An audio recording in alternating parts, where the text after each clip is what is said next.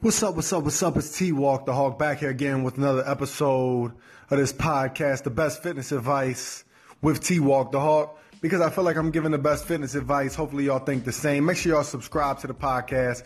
As y'all see, these episodes is coming quick.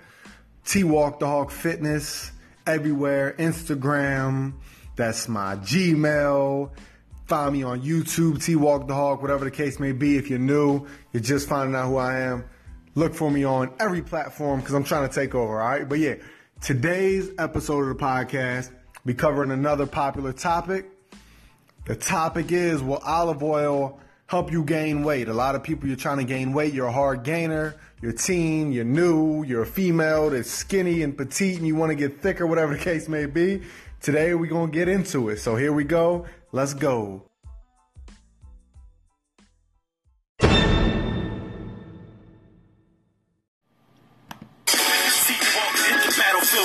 Berserk. 20 inch arms pumping iron till you know it hurt. He looking like he probably fresh out the pen. But nah, he just consistent, young and fresh out the gym.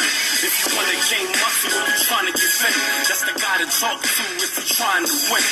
What's up, what's up, what's up? T Walk Dog. Quick video for y'all.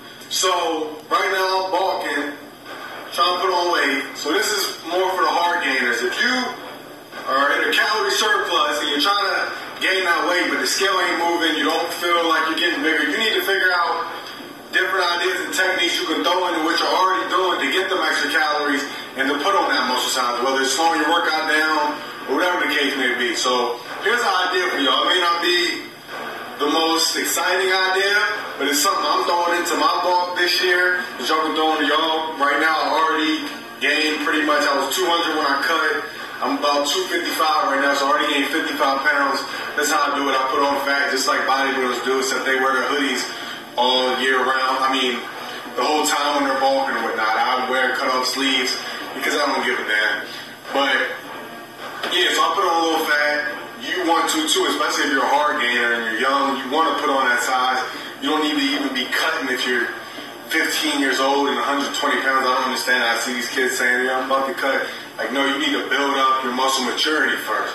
So, anyways, what I wanted to say in this video is something you can do. Get you some extra virgin olive oil. Get you a thing of that. And what this is, one tablespoon is 120 calories. With 120 calories from fat, so it's really dense. So it's going to make you store that weight because the calories from fat. But what it is is take take like a little shot size serving of it, about three, four, however five times a day. It may not be the best Holy Ghost, whatever you gotta do.